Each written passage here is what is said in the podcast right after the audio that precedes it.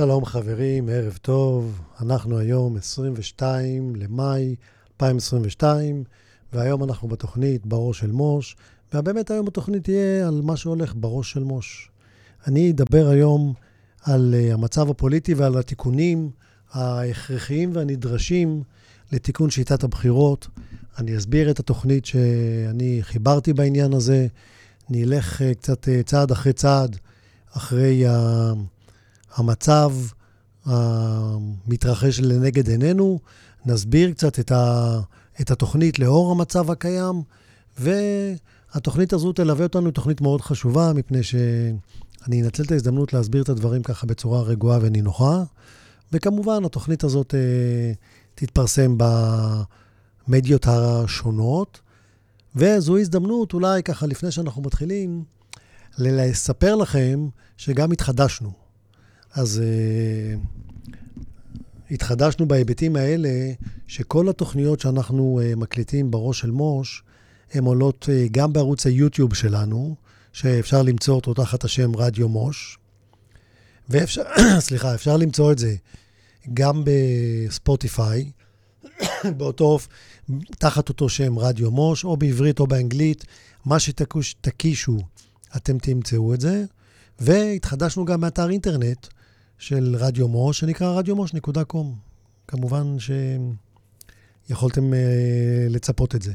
אז uh, זו הזדמנות להגיד שהתחדשנו, וכל התוכניות הארוכות והקצרות והמשאלים שאני עושה בפתח התוכניות, כולם יעלו uh, בשלושת הערוצים, גם בערוץ היוטיוב, גם באתר האינטרנט, גם בספוטיפיי. ואם אתם נוסעים בדרך ורוצים להקשיב לאיזושהי תוכנית סביב uh, נושא מעוניין, אתם כמובן מוזמנים להעלות את זה או ביוטיוב או בספוטיפיי, לשבת ולהאזין לזה בצורה נינוחה. זמן טוב להעביר נסיעה. משך התוכניות הוא בדרך כלל בין 35 ל-40 דקות. אנחנו מעלים שם שאלות uh, חשובות, מרכזיות, ומשתדלים לתת ניתוח uh, עמוק ויציב של הדברים, שאפשר ללכת איתם קצת עם תובנות הביתה, דברים שנורא קשה לשמוע בערוצי המדיה המסחריים, ששם הכל קצר וקולע. אוקיי, אז אנחנו אה, נתחיל לדבר היום על אה, תיקונים לשיטת הבחירות, והדבר הראשון שאנחנו צריכים לשאול את עצמנו זה אם בכלל צריך.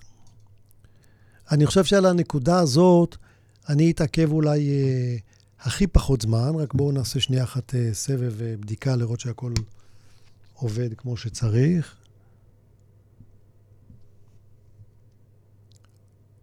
זה נראה בסדר, אוקיי. אה, שאלה אם בכלל צריך. אז אה, יש תזה שאומרת, הנה, מה אתם רוצים? הלכנו לבחירות, בסוף קמה ממשלה. אז אה, מי אמר שצריך לתקן? יש התכתשויות, יש מלחמות, אבל העיקר שבסוף קמה ממשלה.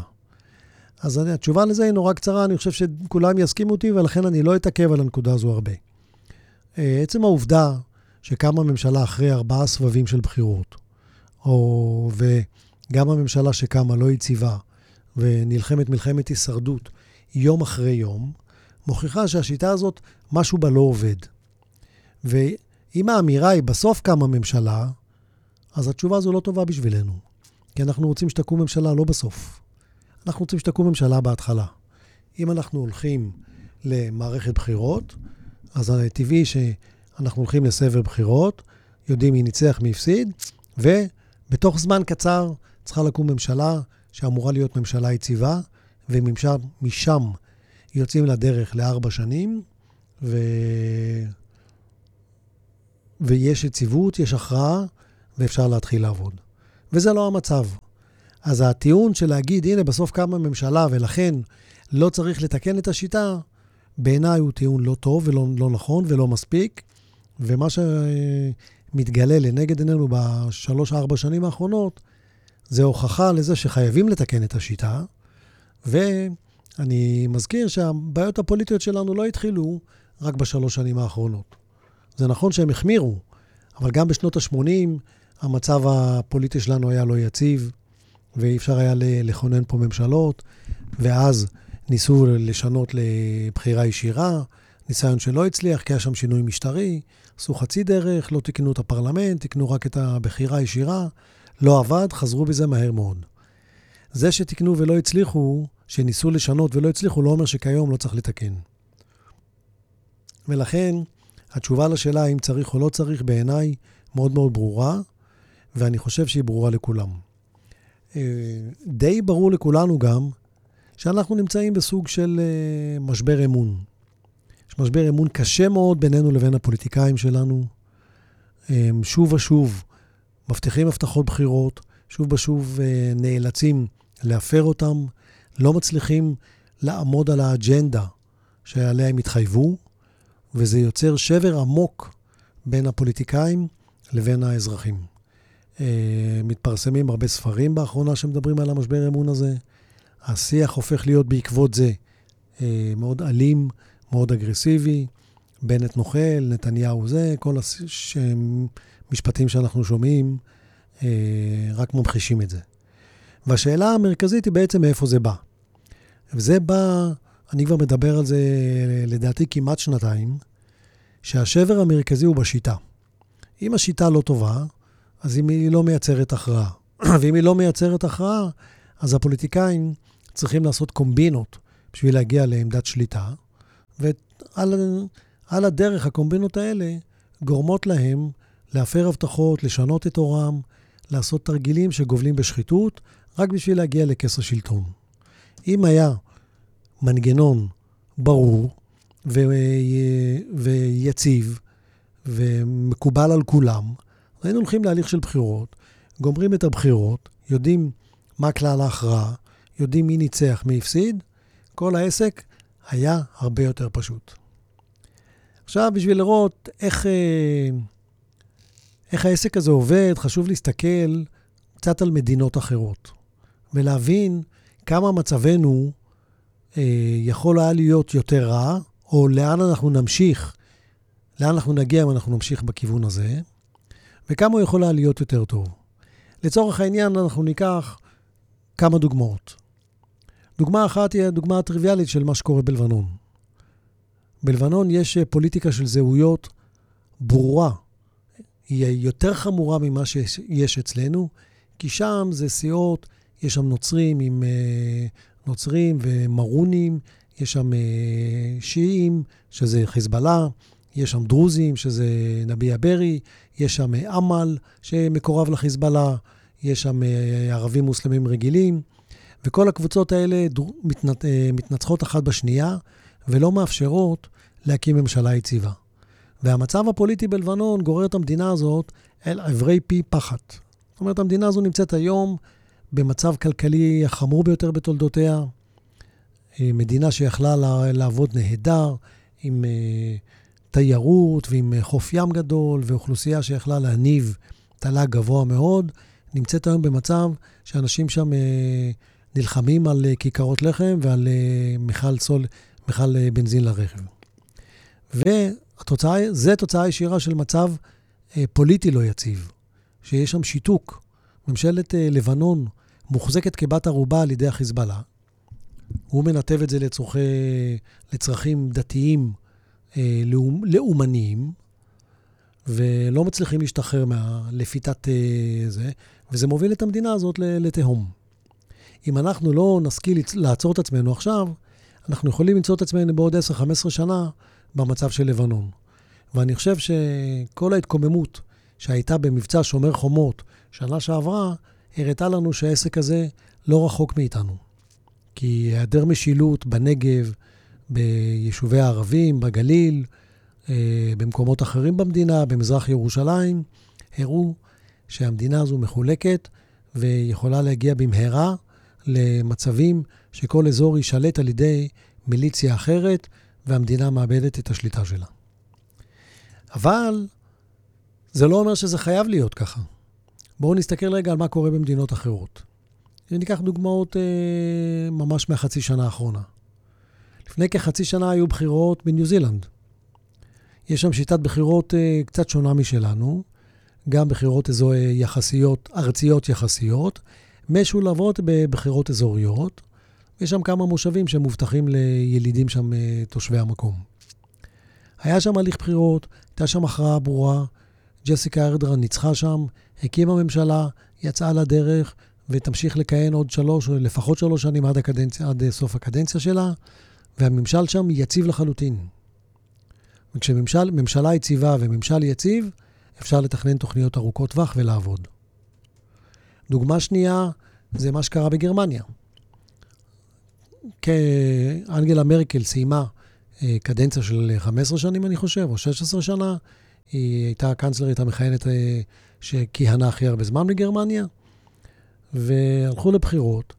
אה, שולץ, שהוא אחד נציג המפלגה הדמוקרטית שם, נדמה לי, זכה ברוב לא גדול בפרלמנט על פני המפלגה השנייה של אנגלה מרקל. שם לדעתי הבדל של שני, אחוז או שניים. אבל ההכרעה שראש המפלגה הגדולה שם הוא זה שמקבל את המנדט ומוביל את הרכבת הממשלה, לא הייתה שנויה במחלוקת. ולכן הם התכנסו לקראת משא ומתן, חשבו שזה ייקח כמה חודשים, בסוף זה הלך הרבה פחות, ותוך חודש, כחודש, קמה בגרמניה ממשלה יציבה, וחילופי השלטון בגרמניה עברו חלק. תוך אה, חודשיים-שלושה כבר יש שם ממשלה מכהנת, העסק עובד.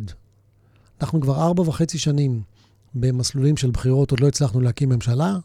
הגרמנים, ביעילות אופיינית, עשו את זה בחודשיים. אז הנה עוד דוגמה איך פרלמנט יכול לעבוד נכון כשיש שיטה שמקובלת על כולם. דוגמה נוספת זה למשל מסוף השבוע האחרון, בבחירות באוסטרליה.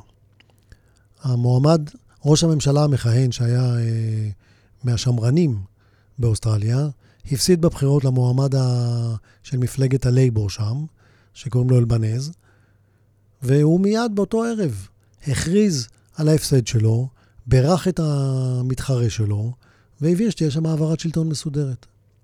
הוא לא יצליח להקים שם ממשלה רק על סמך המפלגה שלו, אבל הוא אה, כן יצליח להקים ממשלה די בקרוב עם קואליציה, או של הירוקים, או של סיעה נוספת שם, וגם שם השלטון יעבור בצורה מסודרת. כל זה מלמד אותנו שמערכת בחירות צריכה להיגמר בהכרעה, וחייבת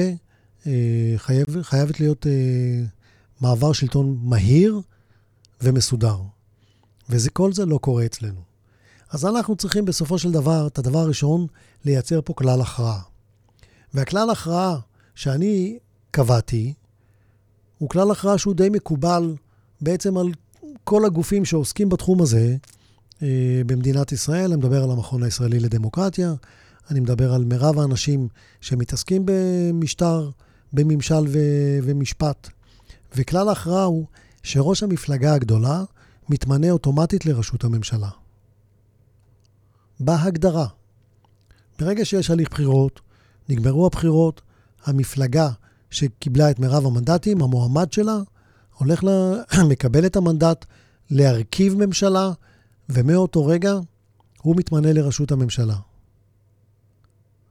כל הסחר-מכר הזה שהיה עד היום, שבו מי הממליצים ועל מי אנחנו נמליץ ומי יקבל את מספר הרב של, אחים, אה, הרב של הממליצים, כל המסע, המהלך המיותר והסחטני הזה ייגמר באבחה אחת.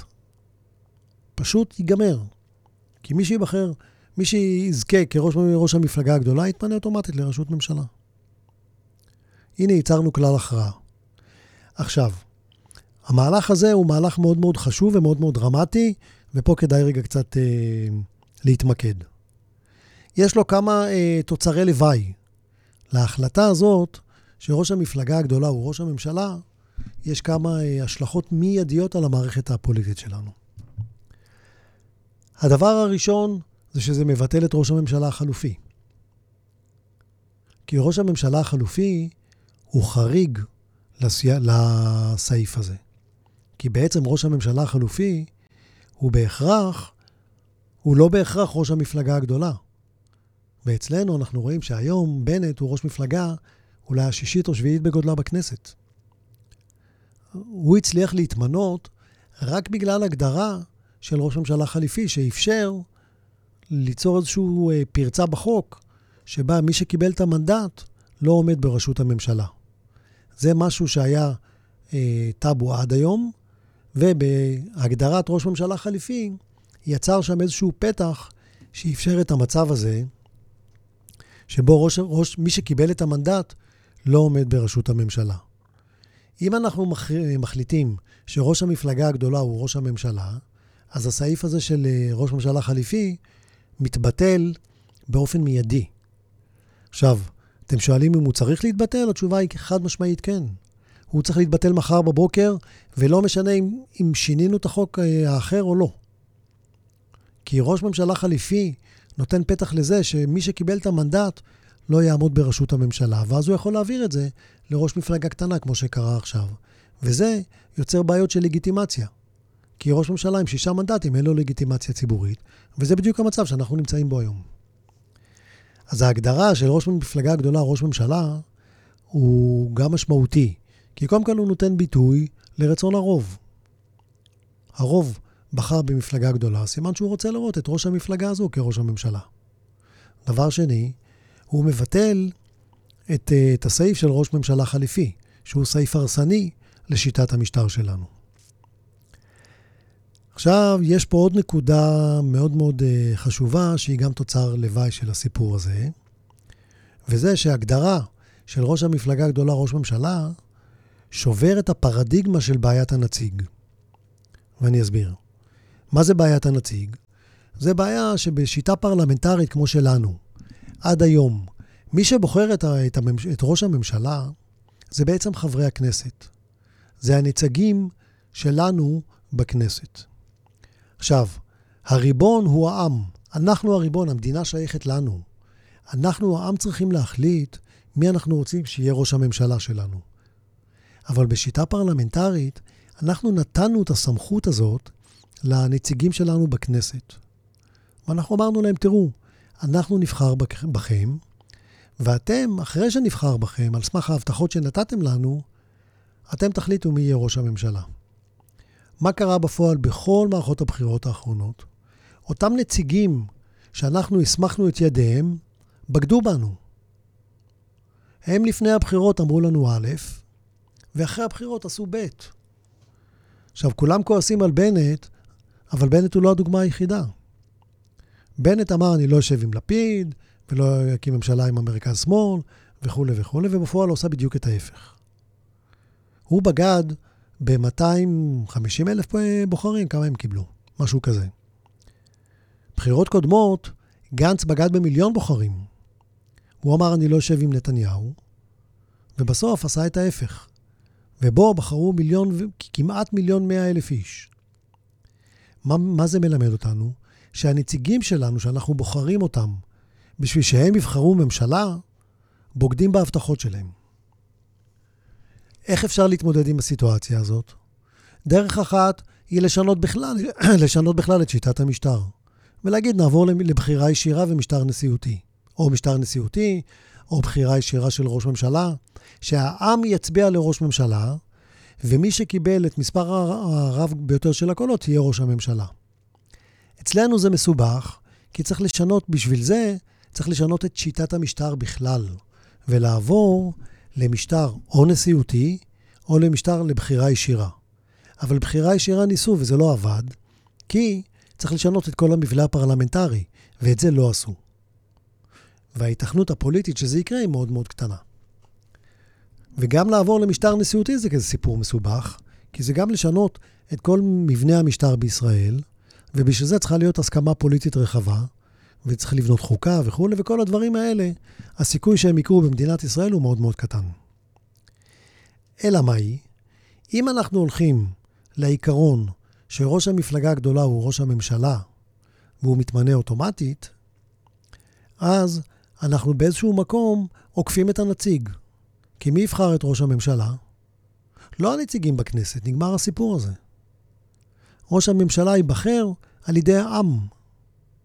וזה מעין חצי בחירה ישירה. אנחנו בוחרים במפלגה, ואנחנו מסכימים שהמפלגה הגדולה ממנה יתמנה ראש הממשלה, ובעצם אנחנו כבר לא זקוקים יותר לבחירה של הנציגים שלנו בכנסת. אלא אנחנו, העם, בוחרים את, ראש הממשלה, והנה, פתרנו את הבעיה הזאת. והמהלך הזה, הוא יכול להתגלות כמהלך מבריק. כי אנחנו לא משנים את שיטת המשטר, אנחנו לא עוברים ממשטר פרלמנטרי למשטר אחר. לא צריכים לבחור, לשן, לעבור לבחירה ישירה, או לעבור למשטר נשיאותי, משאירים אותו דבר. בסך הכל, קבענו כלל הכרעה. עכשיו, הכלל הכרעה הזה, יהיה לו עוד אפקט מאוד מאוד משמעותי על שיטת הבחירות שלנו. כי ברגע שכולנו נדע שראש המפלגה הגדולה הוא ראש הממשלה, אז הבחירה שלנו תתכנס לטובת המפלגות הגדולות. למה? כי כל אחד ירצה שהצד שלו יהיה בראשות הממשלה. אז אנחנו נראה תופעה של התכנסות למפלג, למפלגת uh, שלטון. ואז ההערכה היא שהשוק או המפה הפוליטית תתפזר, תתחלק באופן שהוא די ברור לכולנו. יהיה גוש ימין, גוש מרכז-שמאל, גוש של חרדים וגוש של ערבים. ומפלגת שלטון תגיע לפחות ל-40 מנדטים, יכול להיות שתעבור גם את ה-50 מנדטים. וזה כבר מאפשר לה יכולת שליטה גדולה. כי ברור לכולנו שאי אפשר לנהל ממשלה עם שישה מנדטים. כשאתה ראש הממשלה, יש מאחוריו גב פוליטי של שישה מנדטים, זה לא רציני, זה לא יעבוד. כתבתי את זה, אמרתי את זה, זה מוכיח את עצמו יום אחרי יום. אבל ראש ממשלה שיש לו גב של 40 עד 50 מנדטים, אם לא יותר, יכול, ויכול גם יכול לתפקד. ועצם העובדה שיש כלל הכרעה, אז המפלגות, במקום להתפצל, הם יתחברו ביחד. ולכן האפקט הזה, הוא אפקט, יהיה לו אפקט מאוד מאוד חיובי על המפה הפוליטית בכלל.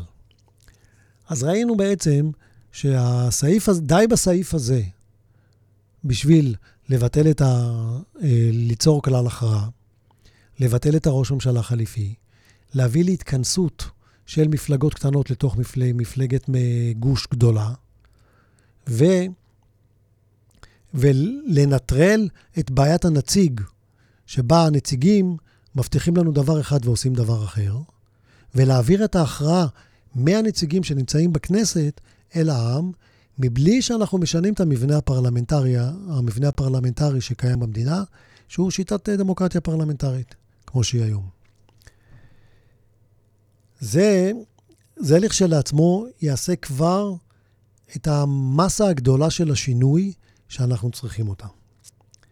עכשיו, הנקודה השנייה שבה uh, צריך ל- לתמוך את השינוי הזה, היא נקודה שהיא קצת uh, מהפכנית, ופה אתם צריכים להתרכז. מה שאני אומר בתוכנית שלי, זה שאחרי שאנחנו קבענו את כלל ההכרעה הראשון, הממשלה לא תצטרך לקבל את אמון הכנסת. ראש המפלגה הגדולה, שהוא ממילא חבר כנסת, קיבל את המינוי לראשות הממשלה, הוא מקים ממשלה והוא מתחיל לעבוד. הממשלה תישבע אמונים בכנסת לחוקי מדינת ישראל, זה בהחלט, אבל היא לא תצטרך לקבל את אמון הכנסת. וזו נקודה חשובה ביותר. כי ברגע שראש ממשלה צריך לקבל את אמון הכנסת, הוא שוב שם את עצמו בידיים של אותם נציגים שמתחילים לסחוט אותו. עכשיו שימו לב מה קרה בממשלת השינוי. הממשלה הזאת לא זכתה ברוב. היא התחילה את דרכם מבלי שיש לה 61 תומכים. ביום השבעתה, ביום כלולותיה, היו לה 60 תומכים מול 59 מתנגדים ונמנע אחד. זאת אומרת שביום ביום התחלת כהונתה, אפילו ביום הזה, לא היה לה רוב בכנסת. אז אם אנחנו כבר נמצאים שם, במצב שממשלה יכולה לתפקד מבלי שיש לה רוב בכנסת, אז נשאלת השאלה בכלל, בשביל מה אנחנו צריכים בכלל שהיא תישבע אמונים בכנסת? ש... לא, סליחה, שהיא תקבל את אמון הכנסת. מספיק שהיא תישבע אמונים לחוקי מדינת ישראל, ותתחיל לתפקד על פי אותם כללים של, של חוקי המדינה.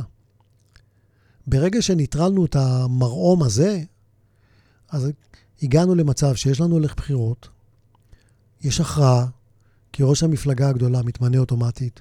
בערב, במוצאי הבחירות, אנחנו נדע בוודאות מי ניצח. מספיק כל אחד, יותר מהמפלגה היריבה, וזהו, יש הכרעה. יודעים מי ראש הממשלה. יש ודאות, והשאלה שלו, הוא לא, צריך ל... הוא לא צריך להיות מוטרד מאיך הוא יקים קואליציה, כי הוא יכול להתחיל לעבוד כבר באותו רגע. עכשיו הוא ידאג להרחיב את הקואליציה שלו בשביל להעביר חוקים וכולי, משם זה כבר תהיה מלאכה הרבה יותר קלה. אז ראינו כרגע שני, שני תיקונים. תיקון הראשון, ראש המפלגה הגדולה מתמנה לראשות הממשלה. פועל יוצא מזה שאנחנו מבטלים את ראש הממשלה החליפי. התיקון השני זה שהממשלה מתחילה לעבוד לאלתר, בלי לקבל את... אה, בלי להיות חייבת להישבע, אה, לקבל את אה, אמון הכנסת. היא מתחילה לעבוד, הם הסתפקו בזה שהם נשבעים אמונים לחוקי מדינת ישראל. הנה שני השינויים האלה מייצרים הכרעה, מפה אפשר להתחיל לעבוד. אוקיי, עכשיו, זה לא נגמר בזה. יש עוד כמה נקודות שכן צריך להוסיף, שאני לא ארחיב עליהן הרבה, כי אני חושב שהן די טריוויאליים. הגבלת משך כהונה של ראש ממשלה לשתי קדנציות, אני חושב שזה נושא מוסכם על כולם. אין, אין אף אחד שמתנגד לו. הגבלת משרדי ממשלה ל-16 משרדים. אם באוסטריה ובגרמניה אפשר לתפקד עם 16, בין 12 ל-16 משרדים, אז גם במדינת ישראל אפשר. ברור לכולנו שמספר הרב של המשרדים בישראל הוא נבע מהצורך של המפלגות להקים ממשלה. זה היה סוג של אתנן פוליטי. זה לא כורח המציאות, זה כורח המצב הפוליטי. ולכן, אם אנחנו מייצבים את המערכת הפוליטית, לא תהיה בעיה לייצב את זה. אין ספק שצריך לאמץ את המודל הנורבגי, לא כמו שהוא היום, שבו עושים איזה מסחרה, ששר, שחבר כנסת, יכול אה, להתפטר, הוא לא חייב. הוא יכול להתפטר מהכנסת, זה תלוי ברצון שלו, באילוצים הפוליטיים. ואחרי שהוא מתפטר מהכנסת ומתמנה לשר, הוא גם יכול לחזור. רבותיי, זה צחוק מהעבודה, זה ישראבלוף. או שאתה חבר כנסת או שאתה שר. ואני אומר, אם אתה שר, אתה לא יכול להיות חבר כנסת. ואם התפטרת, אין דרך חזרה. וזו לא שאלה שאתה יכול להתפטר, אתה חייב להתפטר. שרים צריכים להיות אנשי מקצוע.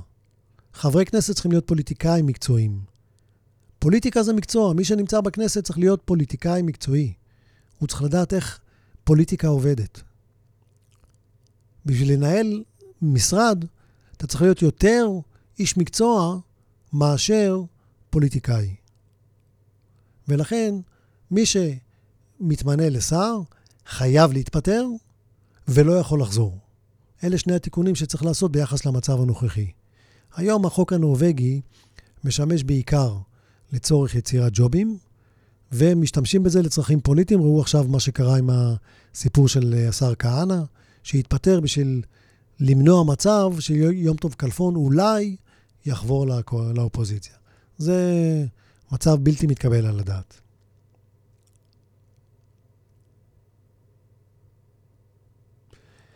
טוב, עכשיו אנחנו מגיעים לנקודה שהיא נקודה נוספת חשובה בתוכנית שלי, וזה אי אמון בממשלה. היום, בשביל להעביר אי אמון בממשלה, צריך אה, שני דברים. אחד, אם האופוזיציה מצליחה להשיג 61 מנדטים, 61 קולות בעד אה, אי אמון בממשלה, אז היא בעצם יכולה להכריז על פיזור הכנסת. אבל בשביל להקים ממשלה חליפית בתוך אותה כנסת, הם צריכים להביא 61 קונסטרוקטיבי. זאת אומרת, 61 שתומכים בראש ממשלה חליפי, במקום זה המכהן.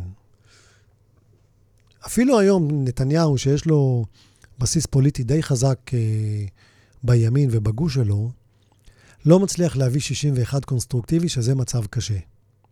אבל מה? הוא, אם הוא משיג 61, הוא יכול לפזר את הכנסת. וזה מצב שמכניס חוסר יציבות. עכשיו, אם אנחנו רוצים ממשלה יציבה, בואו נקשה את, ה, או את הדרך להפיל את הממשלה. ומה שאני אומר, זה שכנסת צריכה להיבחר לארבע שנים. לא צריך להפיל את הכנסת כל יומיים. הלכנו לבחירות, אנחנו כל פעם הולכים לבחירות ומקבלים את אותם פרצופים בחזרה. ליברמן כבר מתמודד שבע פעמים. אה, כל השרים האחרים, אנחנו כבר מכירים אותם אה, גנץ, שהוא יחסית חדש בפוליטיקה, כבר אה, נבחר או התמודד בארבע-חמש מערכות בחירות. לפיד מ-2013 בפוליטיקה. סער, אנחנו רואים אותו כבר לפחות 20 שנה, בנט 20 שנה. הפרצופים האלה הולכים וחוזרים כל פעם, אז בשביל מה אנחנו צריכים ללכת לבחירות עוד פעם בשביל לקבל את אותם פרצופים? מיותר לחלוטין. לכן, מה שאני אומר, כנסת נבחרה תישאר ארבע שנים, לא צריך ללכת לבחירות. ואם אנחנו כבר נבחרנו ויש לנו ממשלה יציבה, לא צריך להפיל את הכנסת. לפזר את הכנסת צריך להיות מהלך מאוד מאוד קשה. ובכל מקרה, צריך לנתק את היכולת של ראש ממשלה לפזר את הכנסת. ראש ממשלה יכול לפזר את הממשלה. אתה עומד בראשות ממשלה, לא הצלחת לנהל את הממשלה, סלמת, לך. פנה, פנה את הכיסא שלך, תן למישהו אחר. זה לא אומר שצריך לפזר את הכנסת. ובשביל להביע, שהאופוזיציה תוכל להביע אי אמון בממשלה, אני מציע שהיא תצטרך לא רק 61, או 61 קונסטרוקטיבי, או 75 בשביל להצביע אי אמון בממשלה, לפזר את הכנסת. ולהביא 75 לפיזור הכנסת זה כבר מצב הרבה יותר קשה. ואז אנחנו נקבל לא רק כלל הכרעה שיהיה לנו ראש ממשלה, אנחנו נקבל גם מצב שממשלה, שכנסת תוכל לכהן ארבע שנים, וגם ממשלה תוכל לכהן ארבע שנים, כי היא לא תצטרך להילחם על ההישרדות שלה יום-יום. עכשיו, תשימו לב מה קורה לממשלה הנוכחית. הם לא יודעים אם הם יגמרו עוד יום אחד בכס, בכס השלטון. יום אחד אפילו. כל יום מישהו אחר קם שם עם ג'ננה אחרת, ואומר, אני פורש, ומתחיל משא ומתן, והממשלה הזו עומדת על קירי תרנגולת. אז שר שלא יודע אם מחר הוא יהיה שר או לא יהיה שר, יכול לתכנן תוכניות ארוכות טווח, יכול לתכנן איך ייראה אה, שוק התעסוקה בעוד 25 שנה, הוא יכול לתכנן איך ייראה אה, שוק הדיור בעוד 25 שנה, איך אנחנו נזוז במדינת ישראל בתחבורה ציבורית? ברור שלא. הם לא יכולים לתכנן מה יקרה עוד שעתיים. ולכן אנחנו חייבים לייצב את הממשלה ולעשות את האקט של הפלת הממשלה והפלת הכנסת ופיזור הכנסת להרבה יותר קשה. וזה ייעשה באמצעות הבעת אי אמון ברוב של 75 חברי כנסת והצגת רוב קונסטרוקטיבי של 61. שני אלה יקנו לממשלה אפשרות לכהן ארבע שנים. עכשיו, אם אנחנו יודעים שראש ממשלה יכול לכהן לכל היותר שתי קדנציות, אז הנה, מתחילים לקבל סדר. כי ראש ממשלה נכנס, התמנה, הוא יודע שיהיה קשה מאוד להפיל אותו, וזה בסדר גמור. הוא יכהן שמונה שנים, ויפנה את הכיסא שלו למישהו אחר. וחילופי שלטון זה דבר הכרחי. איך אומרים, אור השמש מטהר? אור השמש, אני לא זוכר, וחילופי שלטון זה דבר הכרחי, שחייבים אותו בכל פעם, אה, להכניס אותו לתוך המערכת. אז האופציה הזאת של אי אמון בממשלה, ייתן לממשלה יציבות. ואז שימו לב מה קיבלנו. קיבלנו קודם כל הכרעה. נגמר, מוצאי יום הבחירות אנחנו יודעים מי ניצח. קיבלנו אפשרות ליציבות פוליטית, כי ממשלה תוכל, אפשר יהיה להרכיב ממשלה בצורה קלה. וקיבלנו משילות, כי ממשלה תהיה יציבה וחזקה פוליטית, היא תוכל למשול. ארבע שנים תהיה טובה, תמשיך, לא טובה, תלך הביתה. אם המשיכה, היא תמשיך לעוד, ראש הממשלה הספציפי הזה ימשיך לכל, לכל היותר לעוד ארבע שנים. ובזה אנחנו אה, סוגרים את הסיפור.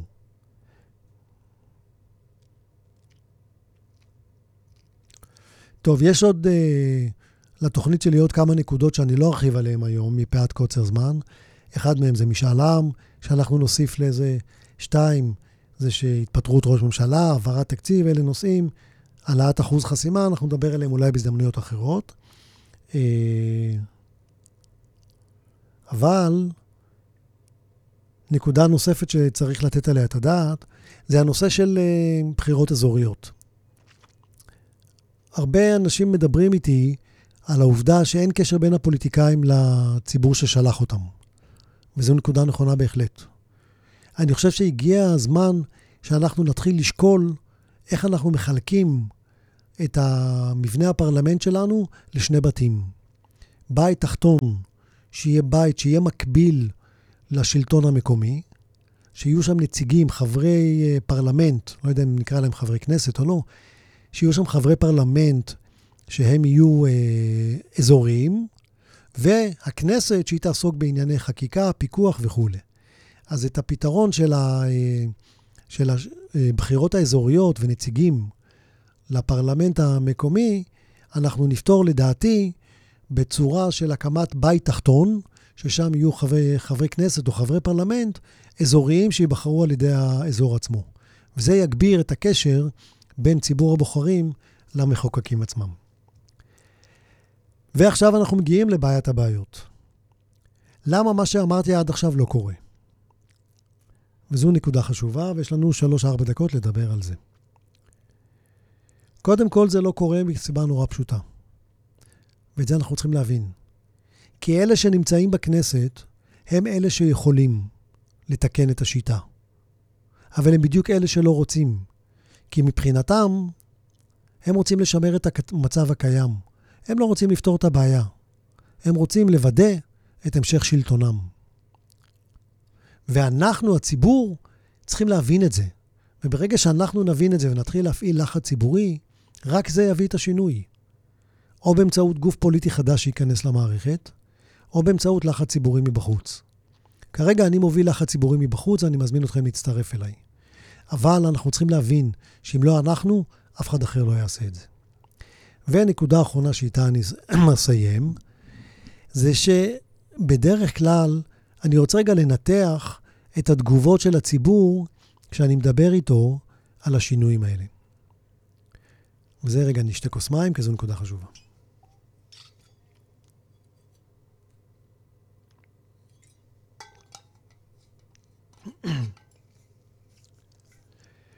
כל אחד חושב על, ה, על השינוי הזה מתוך האינטרס האישי שלו. הוא אומר לי, רגע, מה זה עושה למפלגה שאני בעדה? אם זה טוב לה, אז אני בעד.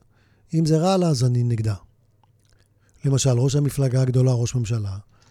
אז כל מי שבעד ביבי יגיד לי, אה, ah, סבבה, אני מוכן. ומי שנגד ביבי יגיד לי, לא, אני לא מוכן, כי אז ביבי יהיה ראש ממשלה. ופה אני רוצה להבהיר, אני בניתי תוכנית לא בגלל שהיא טובה למועמד מסוים או רעה לו, לא, ולא בשביל להמליך מועמד אחד או להדיח מועמד אחד. אני בניתי תוכנית בגלל שהיא טובה לעם ישראל. בגלל שהיא טובה ומתאימה לשיטה הפרלמנטרית שאיתה אנחנו רצים 74 שנים. וזה השיקול שצריך להנחות אותנו. אנחנו צריכים פעם אחת לעצור, כולנו, ללא קשר לשיוך הפוליטי שלנו. כל אחד זכותו לחשוב מה שהוא רוצה. אנחנו צריכים להבין שאת המערכת הזו, פעם אחת ולתמיד חייבים ליישר. ובשביל ליישר אותה, אנחנו צריכים לשים את האינטרס של המדינה לפני האינטרס הפוליטי האישי שלנו. ואם אנחנו נעשה את זה, אז אנחנו נקרין את זה לפוליטיקאים שלנו. ואם אנחנו נקרין להם את זה, אז יש סיכוי שגם הם יעשו את זה. וכל עוד אנחנו לא עושים את זה, אנחנו לא יכולים לצפות מהם לעשות את זה. ואנחנו לא יכולים לבוא אליהם בטענות שהם לא עושים את זה, כי אנחנו בעצמנו לא עושים את זה. ולכן, המסר הוא נורא ברור. אנחנו כולנו חייבים לעצור, לשים את הפוליטיקה בצד, לבחון מה נכון ומה טוב לעשות בשביל לתקן את השיטה, ולעשות את זה ללא קשר לתוצאות. יהיו התוצאות אשר תהיו, אשר תהיינה. נעצור, נתקן, נלך לדרך חדשה, מי שינצח ינצח, מי שיפסיד יפסיד, אבל העיקר שתיקנו את השיטה, הבאנו הכרעה והבאנו משילות. רבותיי, זה היה קצר, אינטנסיבי, אני מקווה שהסברתי את עצמי בצורה טובה. אני חוזר שוב, תוכלו לראות uh, את, ה, את התוכנית הזאת גם בערוץ היוטיוב של רדיו מוש, גם בערוץ הספוטיפיי של רדיו מוש, גם באתר האינטרנט שלנו, ושתהיה לכולנו שבוע טוב וערב טוב ומהנה. הרדיו החברתי הראשון. הכוח חוזר לאנשים.